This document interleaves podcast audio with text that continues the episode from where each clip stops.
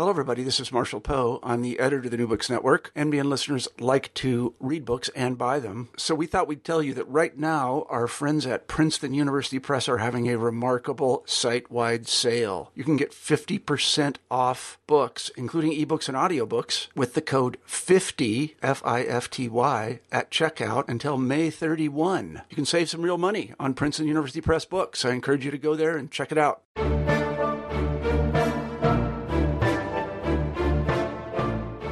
Everybody, and welcome back to New Books in Russian and Eurasian Studies. I am Samantha Lomb, the host of the channel. Today we will be talking to Stephen Williams about his new book, The Reformer How One Liberal Fought to Preempt the Russian Revolution. So, Stephen, would you like to uh, tell us a little bit about yourself? Well, uh, let me see. I, I, uh, I was a lawyer fairly briefly uh, in private practice and then in the U.S. Attorney's Office for the Southern District of New York. And then I uh, started teaching. I taught for 17 years, mostly at the University of Colorado, but with visiting years elsewhere. And uh, then I was appointed to the court I'm now on, uh, the U.S. Court of Appeals for the District of Columbia Circuit. Uh, and I, so I've been here since 1986. And uh, in the in the last uh, 15 or 16 years of that, I've done work on Russian history, producing first one book uh, called Liberal Reform in an Illiberal Regime, uh, which is really a study of the Stolypin agrarian reforms, uh, and then this book. And the, the, the transition there was that when I was doing proofreading uh, on the first book, I thought, well, uh, this may seem a little technical. Uh, it might be fun to do a biography and look at the whole relevant period, essentially from about 1905 to 1917, through the eyes of a particular individual. So, what attracted you particularly to Maklakov? Well, he, I mean, a very cursory um, survey, I have to admit, uh, led me to him as likely the most uh, effective, consistent, articulate uh, advocate of the rule of law in Russia in that period. And I guess I like I like the diversity of his career, the, the fact of uh, being a very prominent lawyer, being in the Duma, the, the second, third, and fourth Dumas, uh, and uh, and being in effect a public intellectual, someone whose speeches and writings were uh, were typically read at the time that he wrote or spoke them. So, why don't you tell us a little bit about the relevant details of Maklakov's life um, that you think influenced his work, particularly as a lawyer and a Duma representative? Yes, uh, I've been thinking quite a lot about that, and and part of it is is just looking at him in his youth. And, and then because of his brother, uh, one has to address the, the interesting question as to why his brother turned out so differently. So I'll, I'll first talk about uh, just him without regard to his brother. And I, and I think uh, you can see how this would lead to the sort of priorities that he had. Um, then I can't contrast it with his brother, which isn't much of a contrast in, in many ways. He's just two years younger. So, uh, how different was it? Anyway, uh, Vasily Maklakov himself, let's look first at his father. His father combines scholarship and action in the field of medicine. He was an eye doctor, but he was also a published scholar in ophthalmology. Uh, and he was, it appears, at least much of the time, de facto manager of the Moscow Eye Clinic. And so the Moscow Eye Clinic, uh, which I visited several years ago, is still there uh, and is still an eye clinic that survived uh, an enormous period of time, consistently doing the same thing. Anyway, uh, in the Maklakov household, uh, it appears from Vasily's account that the, the political assumptions of uh, his father and his father's friends uh, were that the, the great reforms of Alexander II were very good, that they laid the foundation for more, uh, and that they should be pushed further. Uh, and of course, that is uh, what Maklakov ends up doing. Would you like to tell our listeners who maybe aren't aware what uh, Alexander II's reforms were?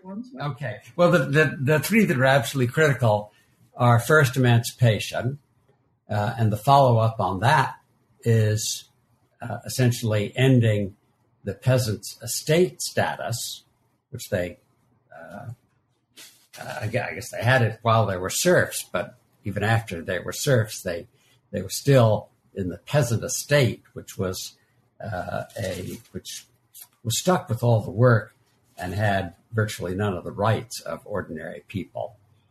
Um, the, the second is the uh, is rural self government, the creation of the Zemstvo, uh, and that at least could have been, and to some extent was, uh, a source for growth of local self government. It didn't wasn't carried anywhere near as far as it might have been. Uh, basically, I think because the regime and the elite did not trust the peasants. Uh, but it, but at the same time, it did little to lead them along to a condition where it might have trusted them. And, and the third uh, is the is judicial judicial reforms. Above all, trying to make the courts independent, uh, a reform which on paper looked good, but seems not to have actually created the kind of independence that uh, we like to see in courts. So that, those are, yeah, those those are the reforms, and and so that's that's sort of the uh, the background in which uh, sort of political background that his youth clearly gave him. Uh, there, there some other things. One, one in, in his fairly early youth, uh, his mother died when he was about 11 and a half. She'd been very religious. I, I don't think she contributed anything to his political thinking.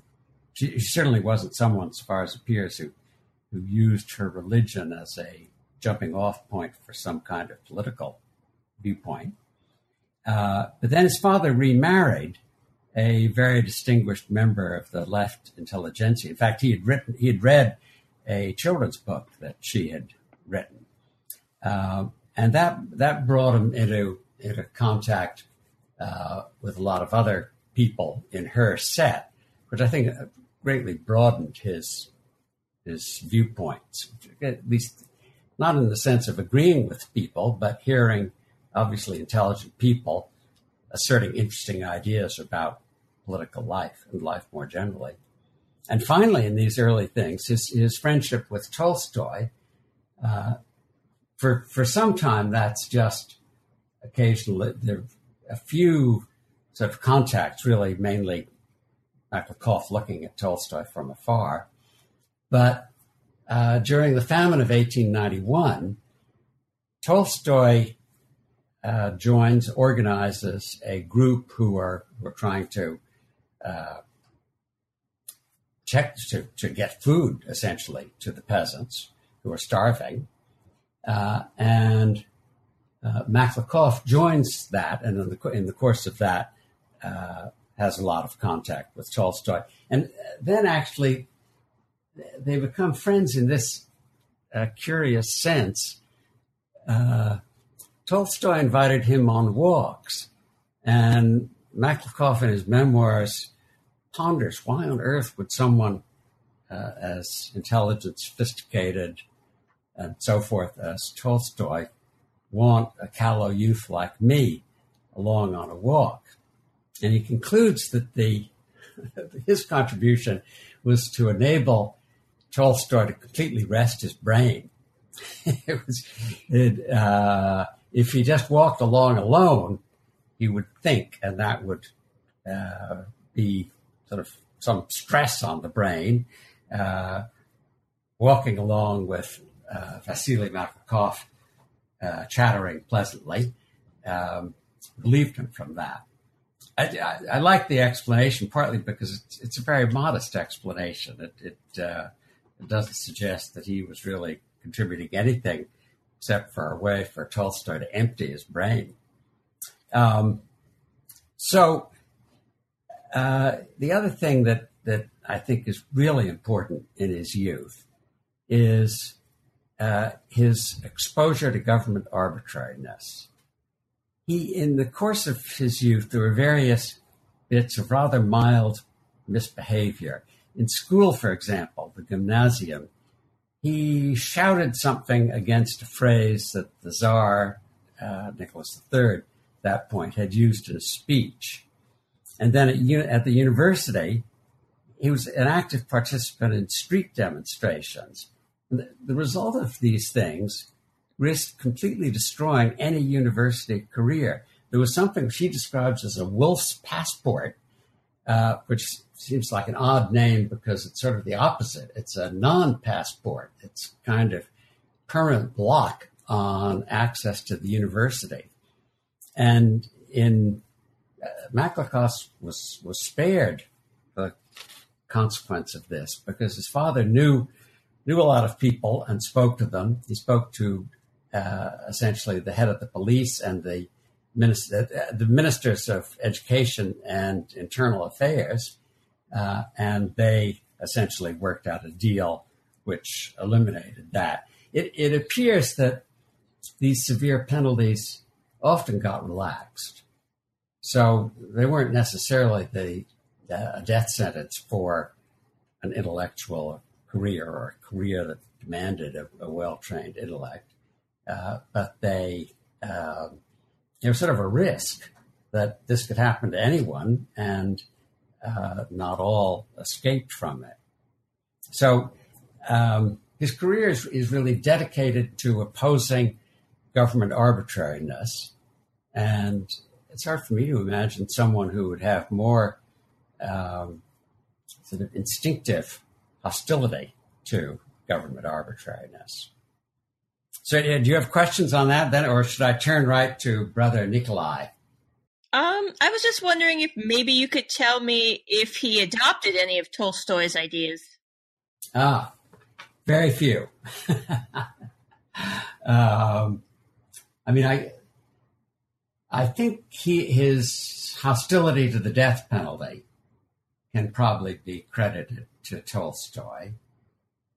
And in in a famous speech that he gave that wasn't directed uh, particularly to the death penalty, but he, but it involves the death penalty, and he attacks the death death penalty uh, in a way that seems to me quite Tolstoyan, uh, in the sense that he doesn't assess practical consequences. What will happen? How will people behave? Is it a good disincentive? Is it a bad disincentive?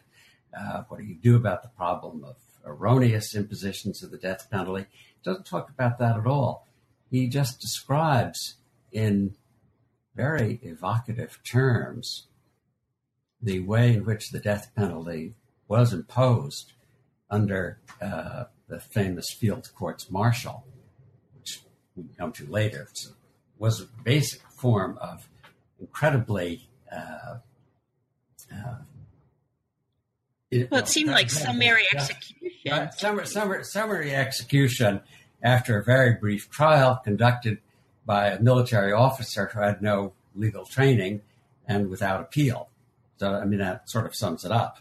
Um, and so uh, this is what led to the phrase Stolypin's neckties.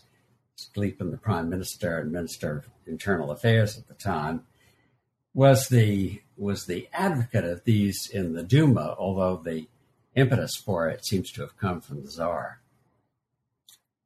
Uh, so, anyway, he in that speech where, where the death penalty was was an, a side issue, but definitely a consequence of these uh, misbegotten courts, he um, he just describes how it is with the uh, the family sitting by and the the person led up, uh, a doctor whose job is not to provide medical help, but fundamentally to assure that he's dead uh, at the end of it. uh, he describes it in very touching terms. And uh, it seems to me that's the way a Tolstoyan would oppose the death penalty, not a kind of political economy analysis, but just trying to move the reader uh, to hate the process. I guess the, the, the other thing is is broader. Tolstoy seems at least to have been able to, though he lapsed from it in some ways, but he, he seems to have been able to speak uh, with with people whose ideas were totally different from his in a way that that didn't hector them or uh, assume sort of super dignity, assume assume that he should be listened to, especially, uh, but just talked with them naturally. And Maklakov seems always to have been able to do that. Now, Brother Nikolai. First, uh, who who was Brother Nikolai and what did he do? He was two years younger than Vasily. Uh, he uh, he became the Minister of Internal Affairs, which essentially can be described in this period as the top cop for Russia. Uh, and in in that role, and in, in previous and later roles, he seems not to have shown the slightest sympathy uh, for the rule of law. Uh, seems more to have supported the basic idea of Russia uh, being properly an autocracy with uh, Nicholas II at its head. Uh, and in the most uh, direct example is the trial of Menachem Beilis. This is often spoke of, spoken of as Russia's Dreyfus affair. Someone singled out, really for no reason, with no evidence, uh, to be accused of murder uh, and and tried for it the murder being pictured as a ritual Jewish killing in order to produce blood for Jewish rituals. Uh, this this proceeding, although not started when uh, his brother Nikolai was Minister of Internal Affairs, was had been barely started before, and uh, was certainly pressed aggressively by brother Nikolai including such things as uh, I'm not sure how it was done, but getting essentially either uh, could have been listening devices, finding out what the jury was talking about during the trial. Meanwhile, Vasily uh, was one of the three defense lawyers. So uh, it's hard to picture a more complete uh, family opposition. So, opposition, contest within the family. So why is Nikolai so different? I mean, he had he had everything that I just described as being Vasily Maklakov's background, minus the Tolstoy. You have, to, as far as I can make out, Nikolai never had any relationship at all with Tolstoy. So here are some theories, which are which are no more than theories. But the the first is that he, being younger, I, I think it's possible he may have been more shaken by their mother's death and therefore more ready to cling to something that seemed terribly solid, as the regime must have done for, for much of the period. The second thing is that I, I think it's clear from the, the activities uh, that he that got him in trouble in the gymnasium and later at the university that Vasily was was something of a free spirit. He was self disciplined, but he uh, he was ready to join join causes uh, spontaneously and uh, speak out for himself very freely. As a result of that, he was exposed to a great deal more of the regime's arbitrariness. So far as I can make out, uh, Nikolai had none of that. And again, that sort of fits my theory that the uh, the overexposure to the regime's arbitrariness um, played a role in the development of Vasily's thinking. And finally, um, I think it's likely that Vasily was just a good deal smarter, therefore able to process a range of ideas, think them through carefully, and and articulate them. And uh, and that would have played a role. So I, I think it's it's not a complete puzzle, but I but I admit to not having a confident answer. So let's talk about the role of the rule of law in Russia. Uh, most people regard Russia as not being particularly based on the rule of law, that very much arbitrary, going back to Ivan Grozny, citing people like Peter the Great, Stalin, even Putin as having a complete disregard often for the law. Uh, I, I, I more or less agree with that and think that uh, would. Uh, some people regard the period of the provisional government in 1917 as the high point of liberalism in Russia. I'm not so sure. I think the the high point, oddly, oddly enough, may be uh, the period between uh, 1907, when the uh, October Manifesto and the revised fundamental laws are really coming into effect, uh, and 1917 because you did have a constitution in that period. You had you had basically a a requirement that any statute to uh, or I'm sorry, any act of the czar in we're talking about sort of internal affairs, domestic policy, uh, has to be based on an existing law, and the only source of such a law would be the Duma, the legislative body. Now, the, the big hole in that is the uh, extraordinary security laws ad- adopted first in 1881, but, but revised a certain amount, which essentially enabled the Ministry of Internal Affairs to exile people uh, for five years uh, on their own entirely. No nothing like a court uh, reviewing those decisions. And those, since the statute was adopted before the uh, October Manifesto and the fundament, revised fundamental laws, um, this continued in existence uh, right through to the uh, February Revolution in 1917. So that was the most extreme uh, source of arbitrariness. Um, but the other sources of arbitrariness were that the uh, first place the courts were not all that independent. So when something happened that was subject to judicial review, there was very little confidence that it could be reviewed by someone who was completely even-handed and free from some kind of regime pressure. Of course, a lot of cases the regime didn't care about, so there was no pressure. So, uh, so those presumably worked out fairly well, at least worked out consistently with the rule of law.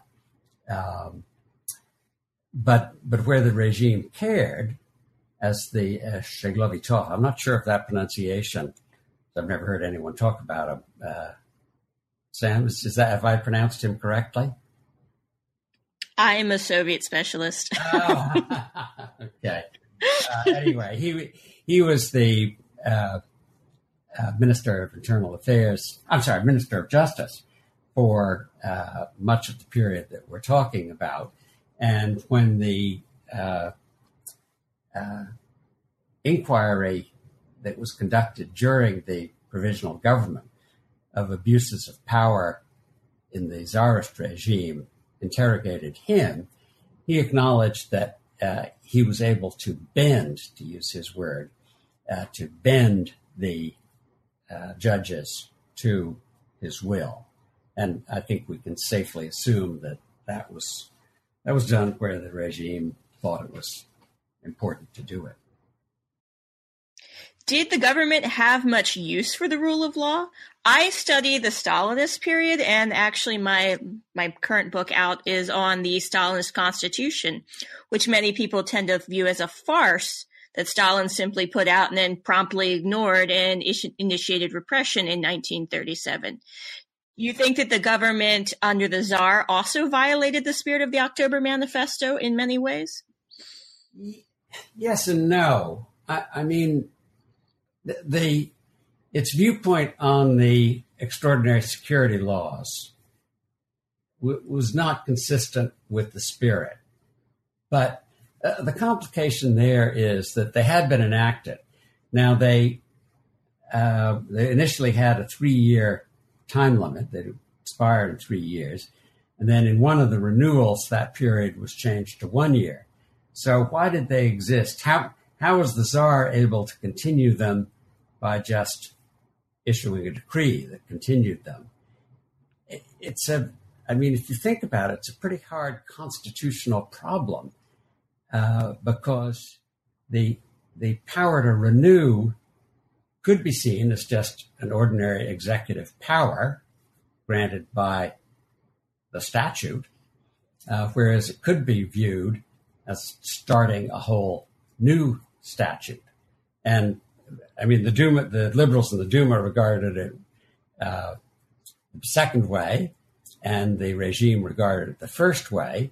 I think it would have it would have been consistent with the spirit of the October Manifesto to to treat the uh, each renewal as essentially a new statute, therefore requiring Duma approval. The other famous thing that, that people point to in terms of abuse of the, the constitutional regime was the uh, the abuses of Article 87, and and that enabled the uh, czar to issue a decree uh, when the when the Duma was not sitting, and it was used for all kinds of purposes. It it seems to me that it's it's on the whole not that big a menace because there were complicated rules which brought automatically brought any such decree to an end uh, if the Duma really opposed it, if the Duma voted against it. Well, let's talk about these two things. Um, let's contextualize the security laws because they were implemented in response to revolutionary terror, were they Absolutely, not? Absolutely, just like the field courts martial. And would you like to describe, maybe for our audience, the scope of the revolutionary terror? Well, uh, at the time of the field courts martial, the uh, assassinations were assassinations mainly of government officials were running at a rate of 300 a month. So, I mean, that's that's a very high uh, rate, it seems to be, of effective revolutionary terror. Um, and so I, I, don't think anyone who thought that order was important uh, and even civilized behavior, uh, any, anyone thinking that would acknowledge that fairly drastic measures were needed. And, and I may say uh, definitely was in that group. He, he acknowledged the need for drastic measures. Isn't this fairly common for regimes to implement drastic measures in the face of some sort of terrorist or outside threat? Certainly in 1937, Stalin believes that there's enemies of the people, enemies, maybe Germans, Poles, governments that want to kill him um, that need to be destroyed. It reminds me a little bit too of the suspending of habeas corpus during the American Civil yeah, War yeah. and of more recently the Patriot yeah. Act. Well, I don't want to get into the Patriot Act, which gets us into American politics, which I'd rather steer completely clear of. But uh, uh, yes, uh, of course, at least from what I know of the Stalin repressions, most of what he was responding to uh, existed more in his brain than anywhere else. But mm-hmm. there's a fair amount of um, not necessarily assassination attempts, but there is a fair amount of evidence, particularly Arch Getty cites, that the regional officials were not particularly responsive to Moscow. They did rather what they wanted, and that there were spy organizations. So one of the reasons Moscow justified its actions is they could not believe people were so incompetent. They believed that instead that this must be willful destruction of the regime. Yeah. On the other hand, having quotas for numbers of people who must be sent to the gulag and must be shot is, is fairly extreme. But hey, let me let me go back to is yeah, of course it's usual, but I think actually, I mean that takes me to uh, one of Maklakov's most famous speeches, which is the one one attacking the field courts martial. And uh, his argument, it's too bad it wasn't in Stalin's head at the time he was doing what he was doing. Uh, his, his basic argument was not so much devoted to the savagery of the courts, although he, uh, as, as I said, talking about the death penalty, he, he depicted that in savage terms, but was more uh, directed to what this does to the state. And the argument was that if, if you have a completely lawless state uh, killing people with no justification, you, you end up losing the protection of law. And, and as he says, you end up with chaos.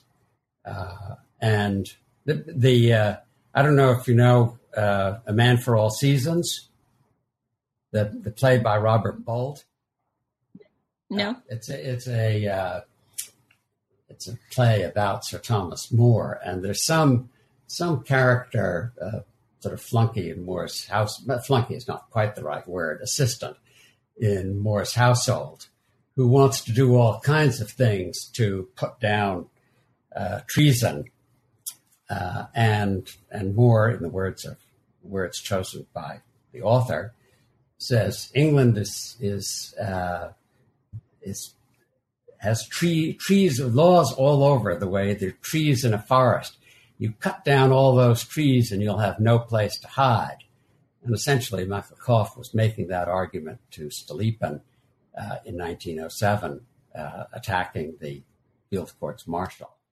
And I think, uh, of course, the, the person who's running an autocratic government is, is likely to uh, feel that the immediate benefits of eradicating people who are causing trouble are, are at a very high value. But from the country's point of view, uh, eradicating the rule of law uh, is very important in a negative sense. You, you, you touched on the question of whether Russia, at least I think I heard you touching implicitly on the question of whether mm-hmm uh, Russia is somehow genetically barred from being a rule of law state. And I've thought a lot about that. When I talk to anyone about this book, they, they tend to respond in that uh, way. I think that's wrong. I think the, the legacy of serfdom was very powerful. It, it resulted in private property uh, being held in very low esteem because the, the main holders of private property were people who basically had a deal with the czar that in exchange for their support, he would help them keep the serfs down. Um, so instead of property being a being seen as it has been in the West uh, as a basis for independence and therefore resistance to government, uh, it was seen in Russia logically as uh, a tool of oppression.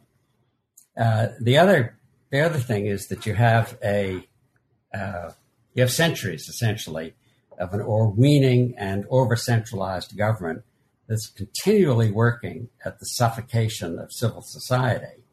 And civil society seems to me essential for the rule of law because without people be organizing in groups, being able to express themselves in groups, uh, you don't have enough resistance to arbitrariness outside the courts, and you don't have bodies in the in the country who can provide support for the courts. Uh, so um, there's a there's a line that Maklakov used. I forget the context in which he used it, but the meaning is quite obvious. Um, and I'll, I'll give it to you first in English and then in Russian, and you can correct my Russian. Uh, it's not easy to correct the work of centuries. And so you have you have ingrained reactions to things that are are very hard to um, undo. Uh, I mean, take the serfs. shoot. you have people who essentially have had virtually no rights. So why should they respect rights? Why should they regard uh, a rights based system as as anything realistic. Uh, that seems to be quite quite a natural reaction on their part.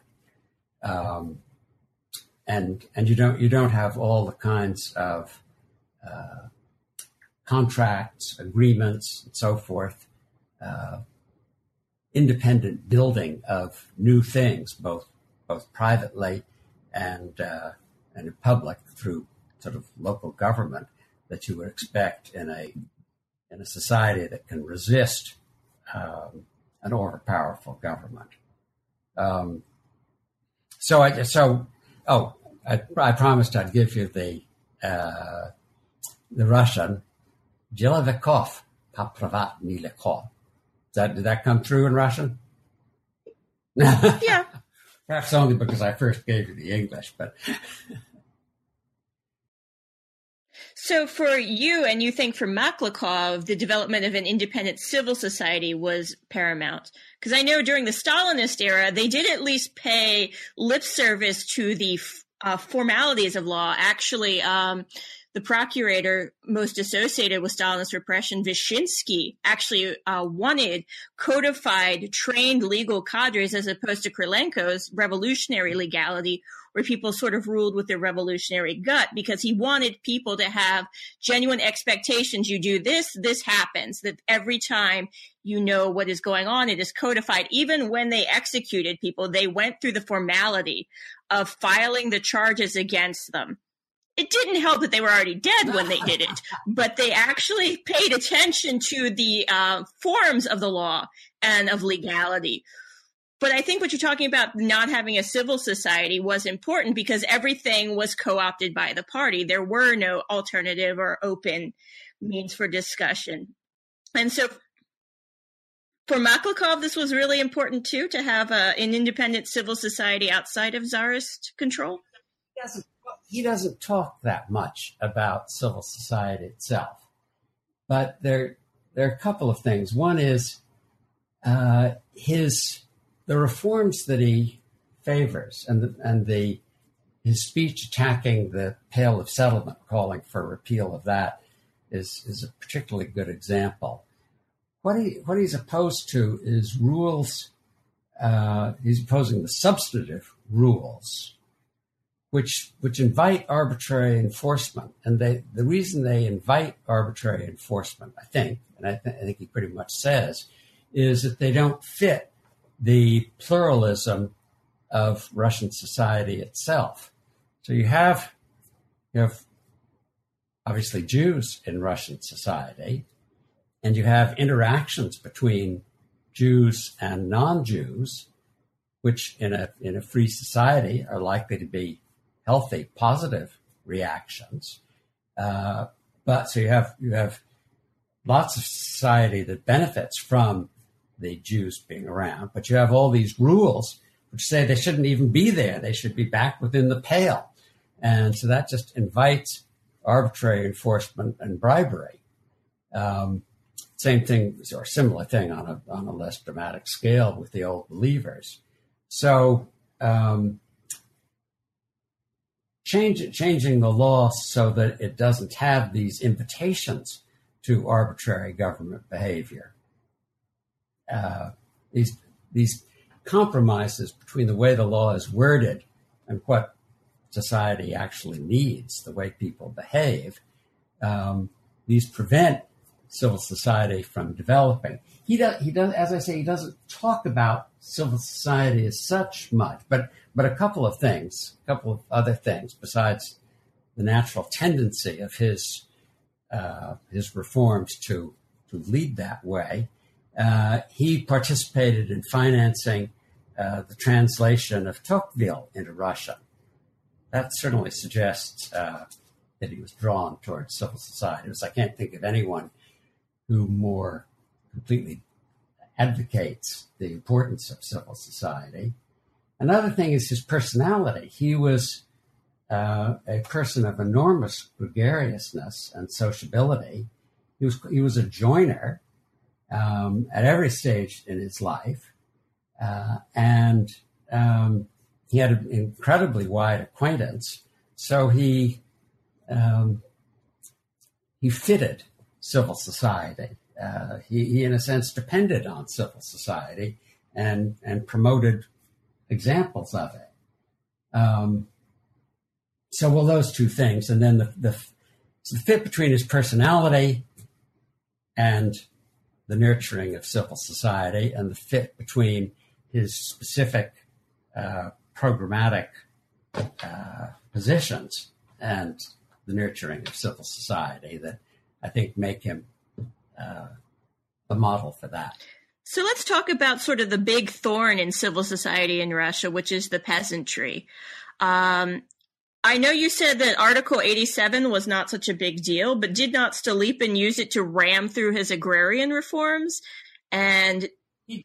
Yeah, he did. He did. But I mean, I think the um, the of course the, the, the Duma had the power to uh, vote it down. Now, it was a qualified power because if the Duma had voted it down, uh, the Duma would almost certainly, I think we could say certainly, uh, have been dismissed. In fact, that's sort of what was what was underlying the uh, the so-called coup d'état of June 3, 1907. Um, but it, it never even tried. Um, the other thing is, I, I think, I, I, I mean, I know that this is very controversial. I think the Stolypin reforms were, uh, certainly designed as a way to bring the peasantry on to be rights holding people, uh, farmers rather than uh, peasants, um, people who would be growing for the market and selling in the market and, and would understand, would come to know the rights associated with market transactions um, and would and would be much more independent of their former uh, land, landowners. Um, now, I, I, there, there are ways in which it was done which were inconsistent with the rule of law, apart from its having been put through under Article 87. The, uh, the first is the role of the land captains, land captains in its initial uh, implementation. But that changes over the years to implementation by the Ministry of Agriculture, which was far less associated with the uh, uh, relatively lawless action of people in the Ministry of Internal Affairs, which the land captains were. Well, if I recall, Maklakov was also opposed to the corvée labor system and the existence of peasant volost courts, which kept them as a separate caste in society, correct?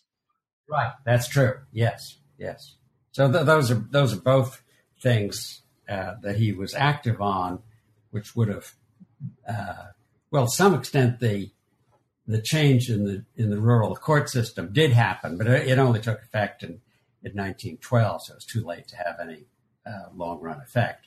And the the change of the corvée system uh, didn't happen at all. But no, th- those two certainly would have uh, helped in uh, taking the peasants into the uh, into, a, into a world of uh, free association. So, do you think that Maklakov's brand of basically liberal reform rule of law by tiny steps, gradually expanding rights, would have had a chance to succeed in Russia had there not been the war? I think so. And, you know, I mean, you, you very rightly framed it in terms of having a chance. I, we're talking about improving the odds. And I think uh, every success he had slightly improved the odds. Every frustration of what he was trying to do uh, set the either set the odds back or failed to improve them. Uh, and certainly the war uh, set them back enormously because it uh, it put the whole country under enormous stress, stress way beyond uh, what would have prevailed in ordinary times, and also it uh, as the the uh, essentially the provisional government was unable to to keep order both among the soldiers and among and, and deserters and, and so forth, and throughout the country, really, uh, it meant that the country fell into chaos, the sort of chaos that uh, warned of as falling from, as following from uh, abuses of law. It seems like Maklakov had a lot of people against him. Uh, the government wasn't particularly interested in these gradual liberal reforms. Even within his own party, they thought that perhaps he was not going far enough, quick enough. Um, do you think that he really stood any chance of having any successful allies? Oh, he had allies, and and on many of his uh, substantive reforms in the Third Duma uh, the left was generally with him, though they, they might have wanted more. But um, I do think the the left, his left allies, were remarkably slow to see the advantage of step by step progress. I mean, you see that most extravagantly in the debate over uh, those rules relating to the peasant estate, which you've alluded to because you have Maklakov working for what he acknowledged was modest improvement. You have Kerensky, who actually acknowledged that he favored what Maklakov was proposing, but Kerensky adding or proposing amendments which would have been sure to thwart what Maklakov was doing, because they would have, would have clearly resulted in the state councils rejecting uh, the bill. So, and and and worse, Kerensky uh, used it to abuse uh, Maklakov by suggesting that anyone who was working to promote something that was started by Stolypin, which was true of these uh, peasant estate reforms, uh, must be somehow a mini Stolypin, and therefore, in Kerensky's terminology, uh, the devil incarnate. Well, it seemed like no. Milyukov also actively worked to be as difficult for the government and as difficult towards compromise as he could. Uh, yeah, I would say not to the extent of Kerensky, but but yes, he certainly he had this focus on things that he must have known he was never going to get. At least never going to get in the form that he was asking, and um, he kept coming back to them and back to them and making their making allegiance to them um, central to any kind of inter-party alliance. Um, so, I mean, there's quite a lot in the book in the in the fight over that. Um, yeah, I, and I, I, mean, I think you're, you're touching on a problem uh, which does relate to certainly that era in Russian history. Um, a sort of intellectual uh, insistence on some perfect vision rather than uh, steadfast uh, progress towards towards their vision. On the whole, Maklakov had a little quarrel with their vision. Do you think this simply came down to a lack of experience in any sort of representative or negotiatory government? These people- I think that's big. I, th- I think that's very big. And it's hard to believe that uh, if uh, had spent the 20 years before 1906 as a member of a legislative body, wheeling and dealing and trying to get, trying to advance an agenda, he would have uh, behaved the way he did. So, Kerensky's even more extreme. Yeah. So you talk about this book as sort of a model of what to do and what not to do sort of for developing nations. What would be the takeaway lesson for a modern world dealing with sort of an arbitrary government, maybe for yeah. Zimbabwe, for example, which recently got rid of Mugabe? Yeah. Actually, I mean, the, uh, that's something I kept thinking about writing the book because offensive as the czarist regime was, just not in a league with uh, Zimbabwe or uh, the countries involved in the Arab Spring. Um, I mean, the the you know it had a it had a legislature in the period we're talking about.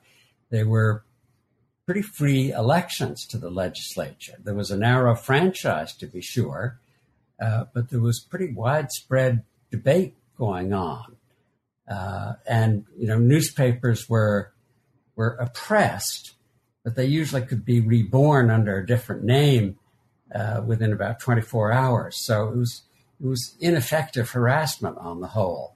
As far as I can make out, the uh, people like Mugabe have found ways of uh, repressing speech and communication and association uh, that leave Nicholas II in the dust. and uh, I, I guess all all I'd all I'd say about that is that uh, I would hope that when uh, new regimes come to power there, they they bear in mind that um, the rule of law is something that will surely advance your country and may even advance you because it may save you from the kind of dramatic end that uh, Nicholas II went to. Um, that's uh, it may be that, that that argument requires too much consideration of possible future risk for the modern dictator to accept. But um, I guess it, it, also argues for uh, for people opposing those regimes to bear the rule of, rule of law in mind. There's a terrible bind on this, it seems to me, and I talk about this in the very last chapter. Um, if people who favor the rule of law and liberal democracy behave in the kind of reasonable way that is associated with that kind of system of government, uh, they don't put as much pressure on the regime as violent revolutionaries do. So, in a way, the violent revolutionaries help them. I mean, this this uh, this stalled the Cadet Party in 1906 because they felt indebted to the revolutionaries for the revolution of 1905. So they, they were very hesitant to criticize them at all.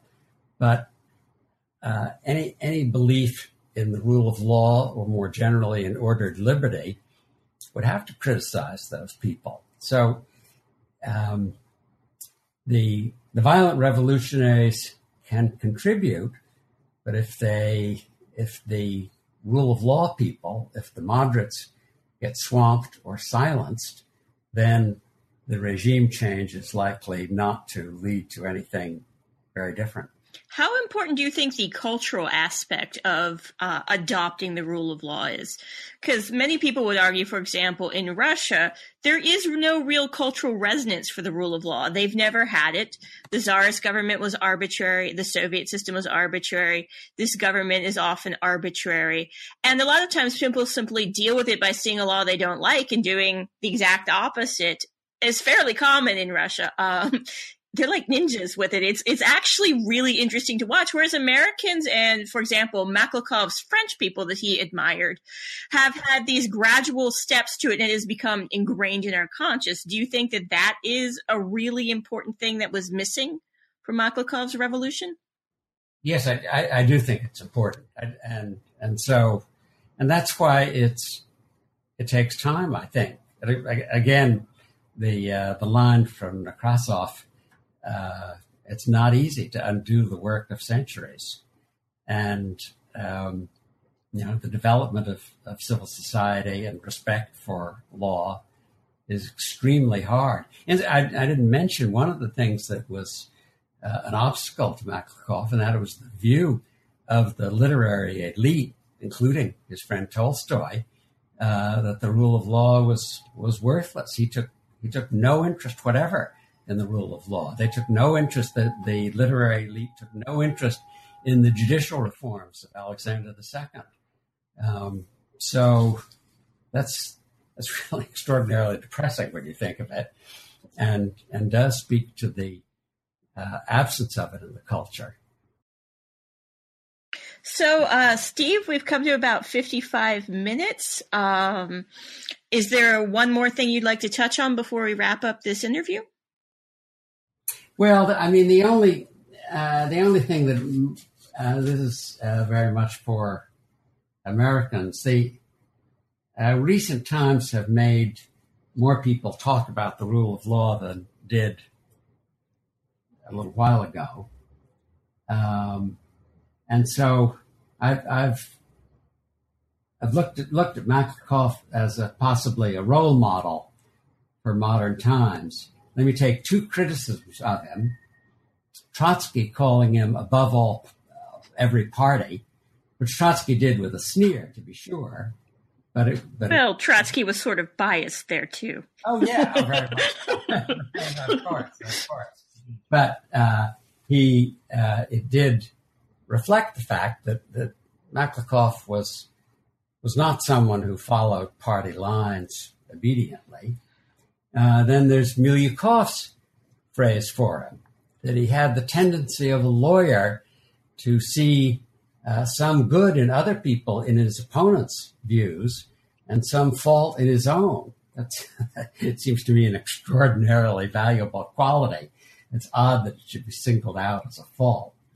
Then the speech on the field courts martial, which I mentioned, with the the focus on something that I'm sure he saw Stolypin would see the uh, what were the prerequisites of ordered liberty and that the inconsistency of the field courts martial with that. So he hit on a on a um, you know a theme that was part of Stolypin's mindset, although obviously in the field courts martial it had taken a back seat. Um, and then I thought his handling of Kerensky uh, was very good. He never there Kerensky's uh, interventions in that debate, I think, are pretty shameful. They're uh, ad hominem arguments, they're misquotations, misattributions of things to uh, to Mel and others. And Maklakov, on the whole, doesn't really answer them because they're uh, so uh, inconsistent with what has gone on. Uh, and on the subject of Stolypin, and Kerensky has used the name Stolypin to, to blacken Maklakov's name. He says simply, when I thought Stolypin was wrong, I opposed him. When I thought he was right or has done something good, I favor it, which of course related to this decree on uh, the peasant estate. Uh, I think we need a lot more of that. Okay, well, thank you very much, Steve. Uh, it's been a wonderful interview. It was a very interesting book. Well, thank you for listening to me and, re- and reading the book. no problem.